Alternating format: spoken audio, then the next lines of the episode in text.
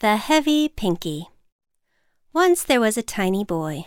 Well, everything about him was tiny except for the pinky finger on his left hand. By the time this little boy was four years old, his pinky finger was the size of his dad. Not only was this a big problem, it was a heavy problem. His pinky finger weighed about a 140 pounds. Once, his finger dangled out of bed, and the rest of him flipped over so fast the floor knocked him out.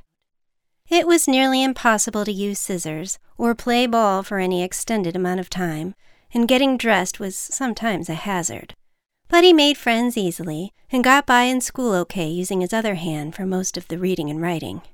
But when it was time to graduate high school, his parents feared there would be no place in the world for that pinky, so they sent him to a career counselor. The boy sat in a chair next to the chair where his pinky sat, and the counselor racked his brain.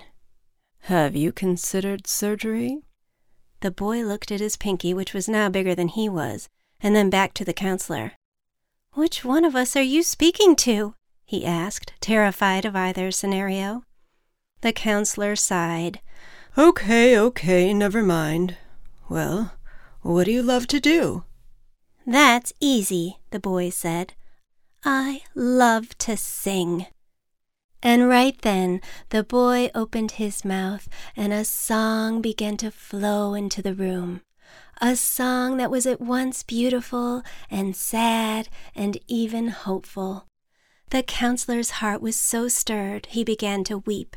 Even teachers and students who were just passing by the counselor's office began to weep.